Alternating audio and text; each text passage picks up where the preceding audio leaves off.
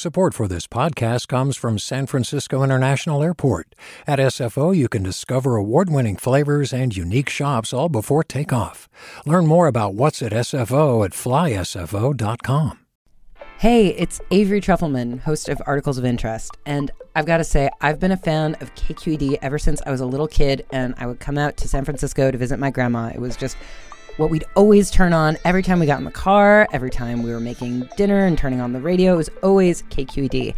And then over the years, I've become a massive fan of KQED podcasts because this is local reporting at its best. These are answers to questions you've always wanted to know, interviews with exciting, unusual voices, necessary journalism, all told with love and care and artistry. And did you know that a majority of KQED's funding actually comes from members? It's just people like you and me supporting the programs they love while also getting access to cool events, behind the scenes footage, and so much more. If you want to sign up and be a part of this amazing community, visit donate.kqed.org slash podcasts to become a member today. That's podcasts with an S.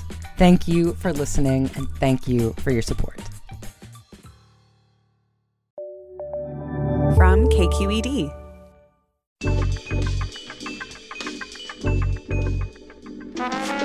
Hey everyone, from KQED Public Radio, this is Political Breakdown. I'm Marisa Lagos. And I'm Scott Shafer, and today on The Breakdown, we'll be joined by a woman who's used to making history.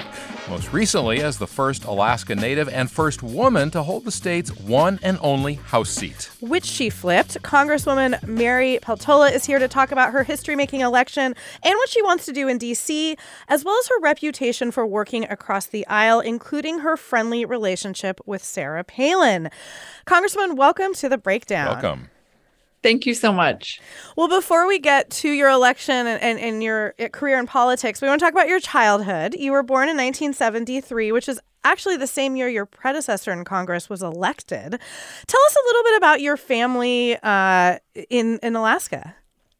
Sure. Um, my mom is Alaska Native. She's Yupik. And I was raised uh, um, on the same stretch of river that she grew up on.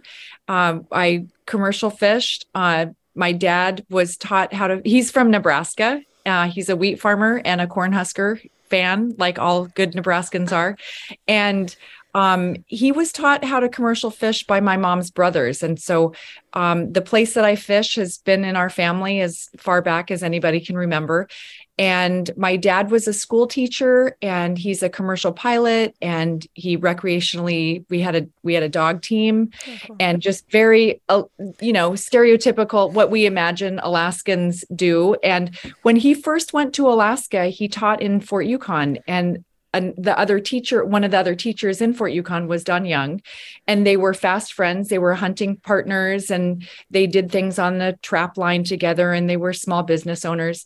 We should and say then, Don Young is your predecessor in Congress, yes, Republican. Congressman Long Don Young. serving, yeah. Yes, forty-nine year incumbent Republican Congressman Don Young. Yes.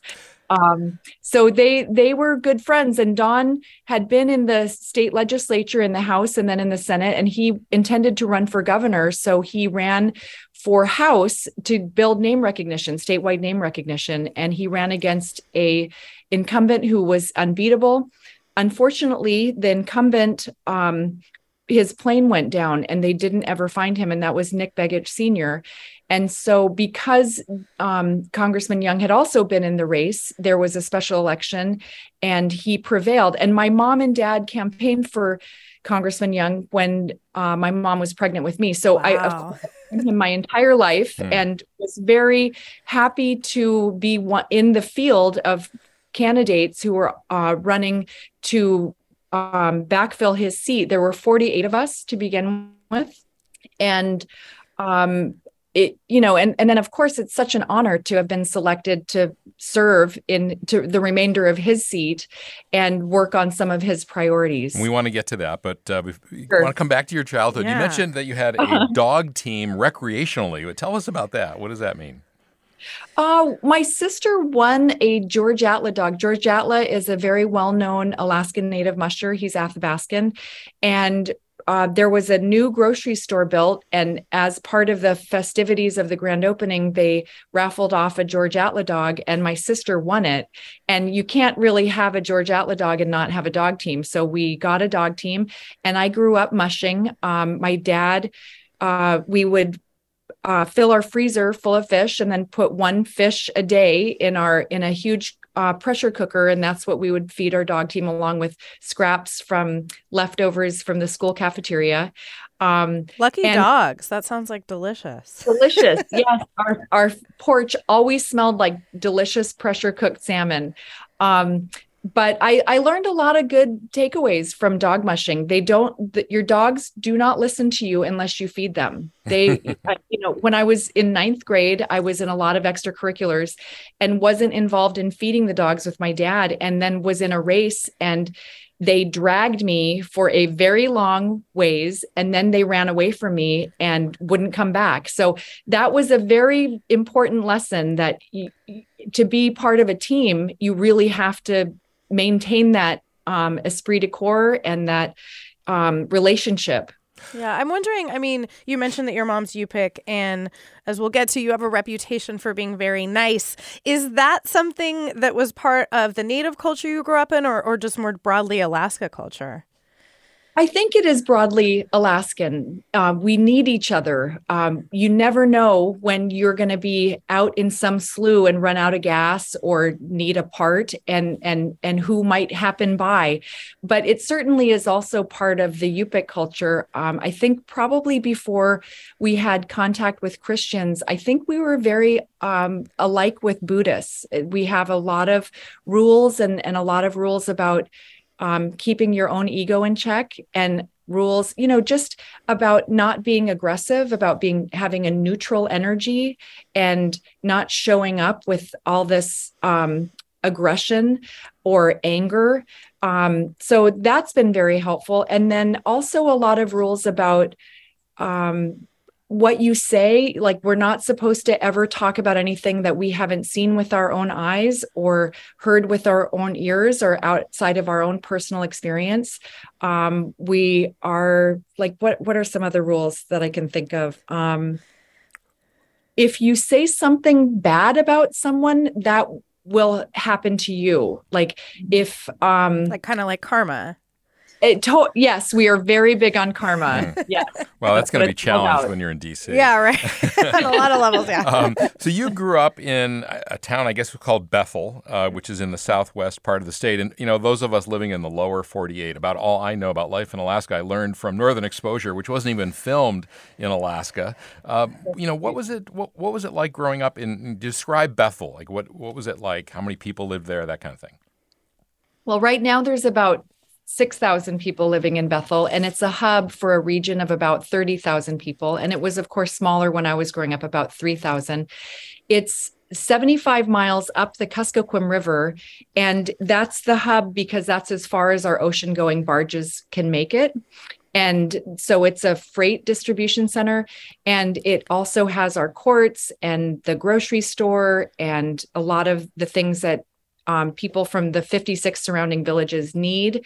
Um, there are no roads between any of our communities. Our rivers really are our roads. All Alaskans live on the ocean or rivers because we are tied to our waterways um, in, in, every season. So um, the real name of Bethel is Mamtreitermut. It means the place of many fish caches. So that's that is kind of a nod to our really long-standing relationship with salmon. Yeah. Well, it must have been then some culture shock when you went away to university in northern Colorado. Tell us about that transition. Like what was it like leaving Alaska and coming down and and and sort of being plopped in the middle of university? Well, I was really lucky because my dad had a very close relationship with his mother and siblings, and I would often go and live with my non native grandmother. Um, so, kindergarten, second grade, um, seventh grade, ninth grade. So I had been assimilated and and you'll notice the way that I speak is very Colorado accent and that is not characteristic of the region that I'm from or necessarily Alaska but I am very lucky that I um, it wasn't as bad of a culture shock as it can be. I know I went to 10th grade in Pennsylvania, and that was very different to me. Hmm. Uh, the East Coast is so different than Alaska. Yeah. Did you always assume you would go back to Alaska when you left? Oh, I've always known that. Yeah, I've spent every summer on our river. I feel like a migratory bird, and when things thaw out, I have to go home. Um, so yeah, and I raised my kids uh, the same way I was raised in rural Alaska. Yeah.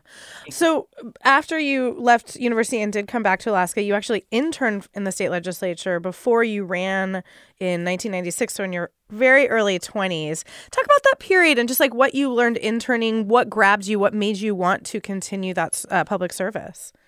Yeah, I would I had intended to be a teacher and work in remote Alaskan villages and I did a legislative internship for Irene Nicholia who represented an interior community and I fell in love with the legislative process. I just thought it was really fascinating all the give and take and I wondered if I might be able to do more for education in terms of public policy and and being at the the budget level, the broader state budget level.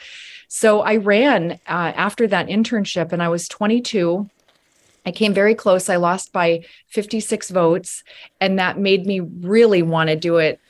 Uh, I really knew I wanted to do it at that point. And so in 98, I ran again. And by then I was married and pregnant, and then um, was able to win and came to Juneau and was sworn in. And, and at that time, my baby was three months old. And then I ended up having three more kids while I was in office in Juneau um, over the 10 years. Um, so how that's did you wild. balance all that? yeah, I mean, that's, uh, it That's sounds a like Nancy. Pelosi, actually, although she wasn't in politics, but she had five kids at uh, within like six years or something. Well, I I think it was not as hard and, and as challenging as a lot of working mothers situations are. I I had a white collar job, I had staff, and I you know I wasn't um a, you know I my heart goes out to folks who are on their feet all day, waitresses, teachers, um, people who work in grocery stores. I think it's much more demanding and challenging um, when you're not the boss of your office. Yeah. I know at that time um, you also were part of what's known as the Bush Caucus, which is, I think, something that would be very unique in, I mean, obviously the name, but the, the, the makeup of it is not something we see a lot in DC. Tell us about that and kind of what you learned from from that bipartisan caucus.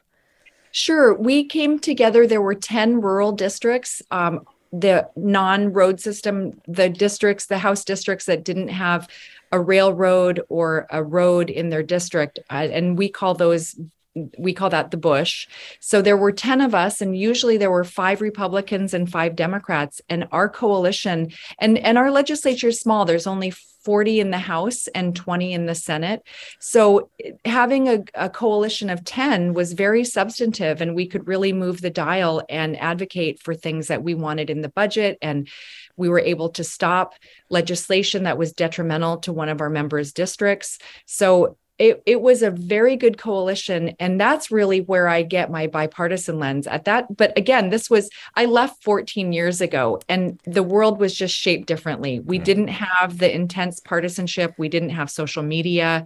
It was just a completely different world in so many ways. After you left, you helped uh, Lisa Murkowski's write-in campaign after she lost the primary. What drew you to her campaign, especially a write-in campaign, which can be tough? She and I were freshmen together in the state house. There were 10 in our freshman class, and she was one of them. And she is a few years older than I am. Her kids were five and eight at the time. And like I said, I had a three month old. So she was very helpful to me in giving me working mom tips. So I've always really appreciated Lisa as a friend.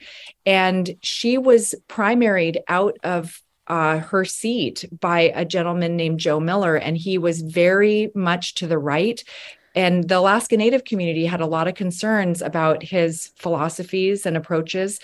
So, really, it was the Alaska Native community, the Alaska Federation of Natives had a meeting with her and begged her and implored her to run a write in campaign and promised that the Native community would do everything in our power to help her get elected. So, all the different regions really backed her and made sure that people knew how to spell her name and understood the importance of having her win that write in. That is such a good point. You have to Yeah, spell the name Murkowski is right. Yeah. All right. We are going to talk a little bit more probably about the senator and also Sarah Palin after a break.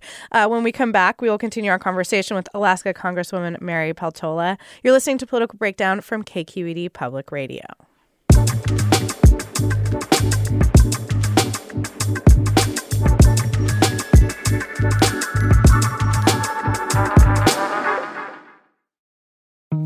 Sasha Khokha, host of the California Report magazine. Every week, we bring you stories about what connects us in the giant, diverse Golden State. Because what happens in California changes the world. I love this place. We were once seen as like the place to be, California. The land of milk and honey. That's where you go to Sunshine State, but we just have challenges right now. KQED's California Report magazine. New episodes drop every Friday, wherever you get your podcasts. Hey, it's Glynn Washington from Snap Judgment. And if you love what you're hearing, and I know you love what you're hearing, please consider becoming a KQED member. You get special access to cool events, behind the scenes footage, and so much more. Plus, you'll sleep better at night knowing you did your part for the community you depend upon. It's in you. Please be in it. Visit donate.kqed.org slash podcasts to sign up now.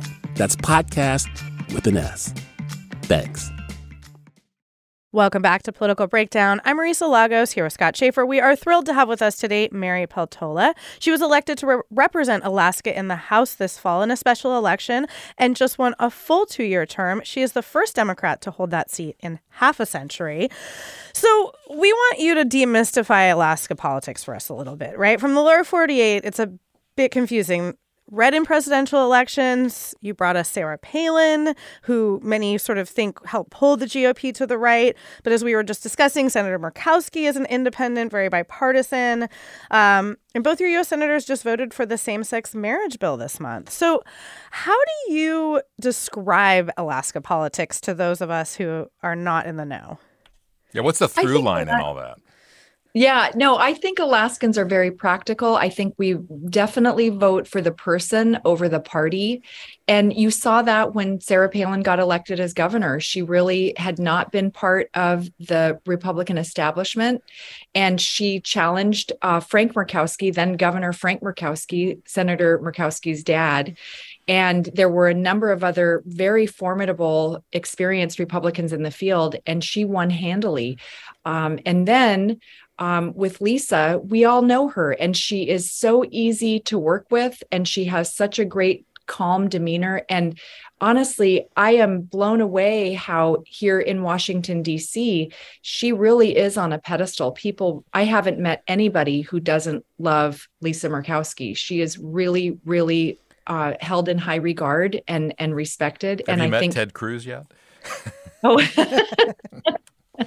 I haven't met as many senators as I have on the House side, of course. Yeah. Yeah. But what is it about uh, you know all those things? I mean, is it is it a libertarian streak? Is it a you know not liking the extremes on either side? I mean, what is it that you know that connects all those things that Marisa just mentioned?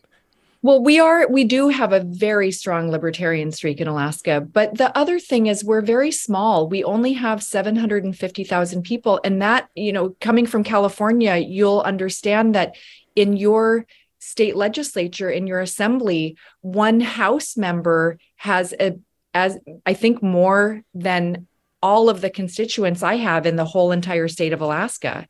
So that shows you how small we are in terms of numbers.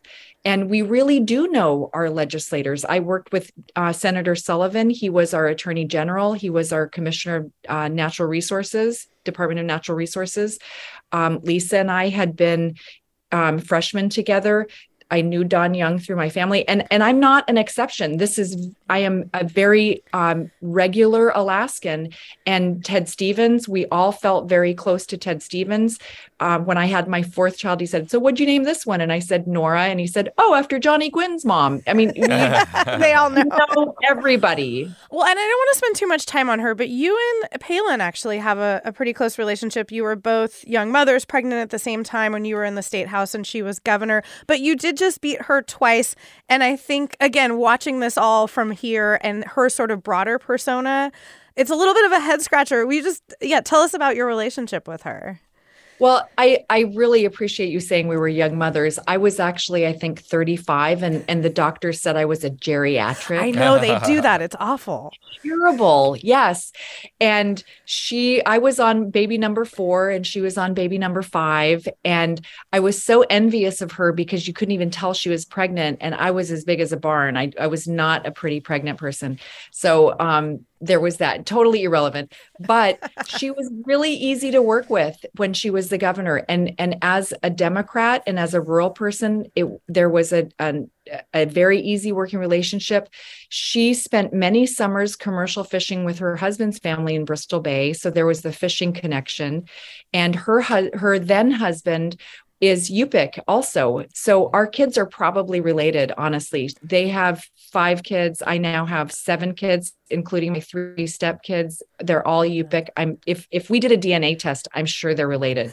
So there there are all these things that bring us together. And in Alaska, you learn quickly that friends come and go, but enemies are yours to keep. And you just don't ever want to burn a bridge. You know, we have this image of Sarah Palin. Mostly, most of us got introduced to her in 2008 when she was John McCain's running mate, hockey mom, flamethrower, bomb thrower. You have this really good relationship with her. Are there things that you see and know about her that just get lost on us?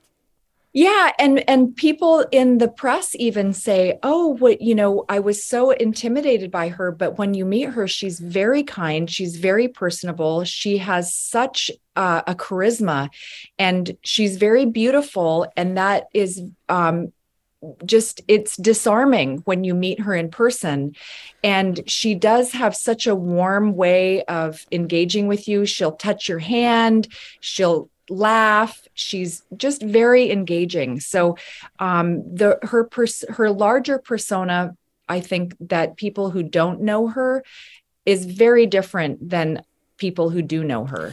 Well, let's talk about how you beat her. And as you said, I think, what, 47 other candidates ultimately. You ran as pro choice, pro jobs, pro fish, pro families. What was your campaign strategy? And you didn't get a lot of help at first from the Democratic Party. So, like, how did you make that case to Alaskans?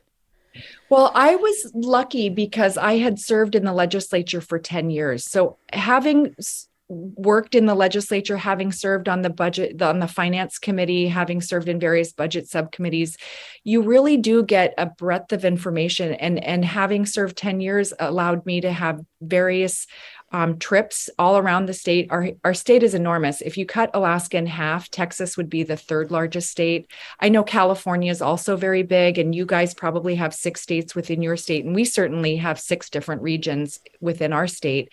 And it's I just can't even overstate how enormous it is. It um, the district that I represented from Juneau was 900 miles. It took a day wow. to get home and two flights and thousands of dollars.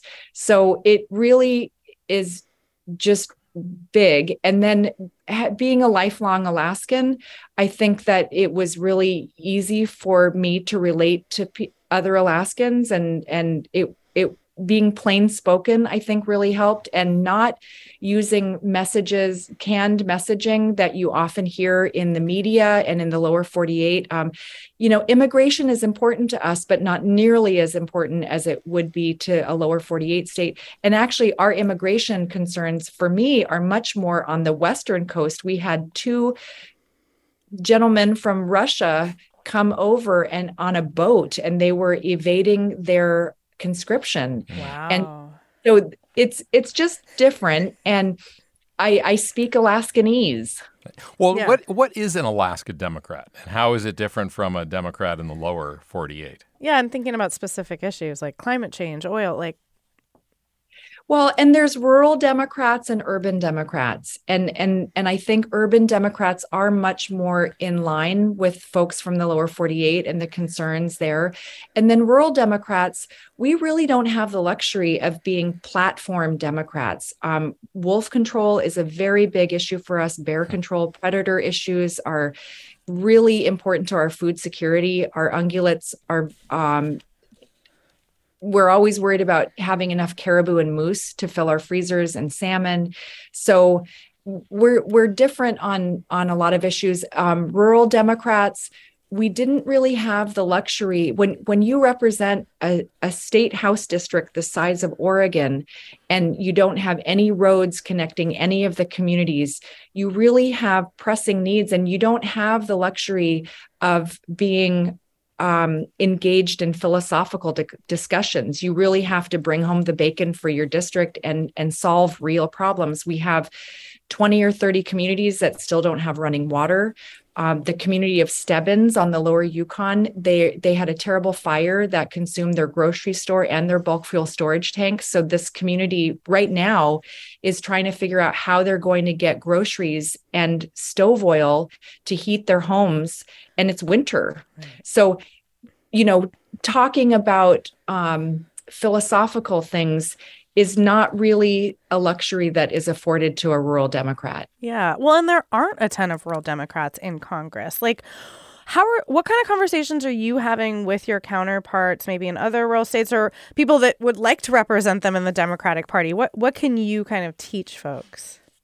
Well, I heard one person say, if I see another tractor bump on a on a bumper sticker that talks about rural Democrats, I'm going to scream, and and that made me laugh because putting a tractor on the tundra just wouldn't work. Um, but and this this really was a top you know the the issue of rural democrats was a very large conversation during the caucus votes if you look at Debbie Dingell shared a map showing where the leadership within the Democratic caucus comes from. It's either California or the East Coast, and there's no one in the middle states. And this is a concern because we need to be communicating with people who live outside of California and the East Coast and and they have real problems. We have serious domestic problems. We have the highest inflation we've seen in my entire lifetime. We have uh, you know, the list goes on and on. I don't have to tell you. I've never seen housing issues across America and across Alaska like they are right now. Well, one of the issues that Democrats are prioritizing, of course, is green energy, climate change, phasing out fossil fuels oil is really important to your state. How do you think about you know navigating that issue?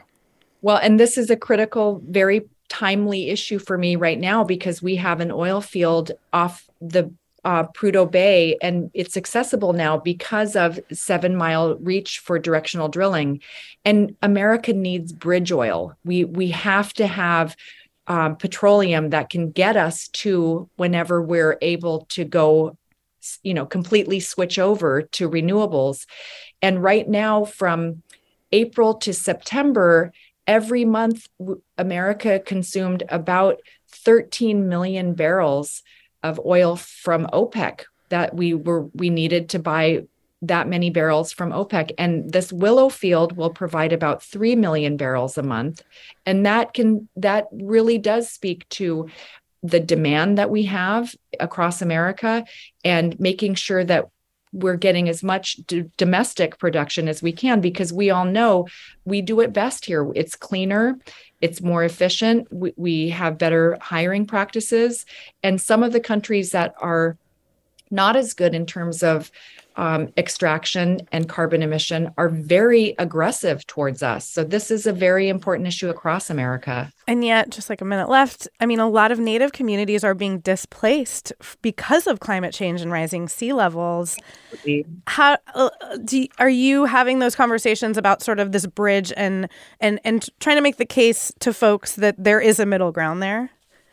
Yeah, we would love to get off diesel for stove oil. Um, our our petroleum costs are higher than anywhere else in in the country, which doesn't make sense because it comes from our backyard. But um, Alaska Natives are very enthusiastic about new sources of energy. But at the same time, oil production covers 80% of our state's budget, and we're required constitutionally to provide education, transportation, and public safety and and if 80% of our bills are being paid by oil what do we do hmm. right we're almost at the end quick question last question what's the you have to go back to your district like all members of the house do what is that commute like Oh, I'm going in the morning. I'll be heading home in the morning, leaving Reagan at 8 a.m. and I'll be getting back. I'll touch down in Anchorage about 3:30 ish, which is of course 7:30 here, so it's a very long haul, but um, no complaints. I prayed every day to get this job. I begged for this job, so I'm very honored to be in this position. Great. Well, good luck on that flight and the next two years. Congresswoman Peltola, we really appreciate your time. Thanks so much. Thank you so much, Marisa. Thank you. That's going to do it for this edition of Political Breakdown. We're a production of KQED Public Radio. Tune in next week. We'll sit down with Bay Area Congresswoman Jackie Speier and talk about her decision to retire from Congress as well as her incredible life story. Our engineer today is Christopher Beal, and our producer, as always, Guy Marzorati. I'm Scott Shafer. And I'm Marisa Lagos. Take care.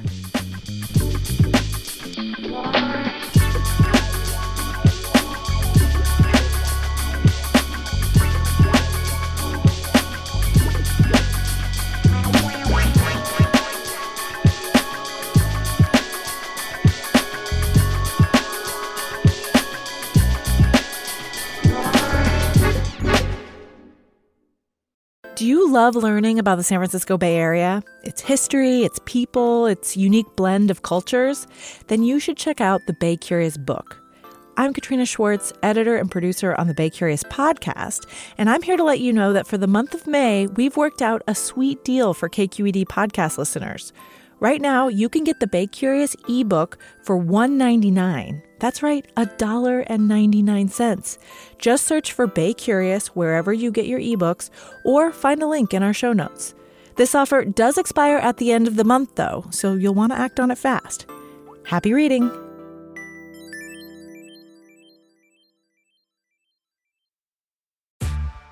Hey there, this is Brittany Luse from NPR's It's Been a Minute. KQED's podcasts like The Bay, Bay Curious, Mindshift, Right Nowish, and more all tell the stories of the Bay and beyond with reliable, human centered journalism. They aim to inspire, make you think, entertain, and expand your understanding of the place you call home. Here's how you can support podcasting at KQED. Showing your support is easy, and you can join Brittany in supporting KQED Podcast too at donate.kqed.org slash podcast. That's donate.kqed.org slash podcast.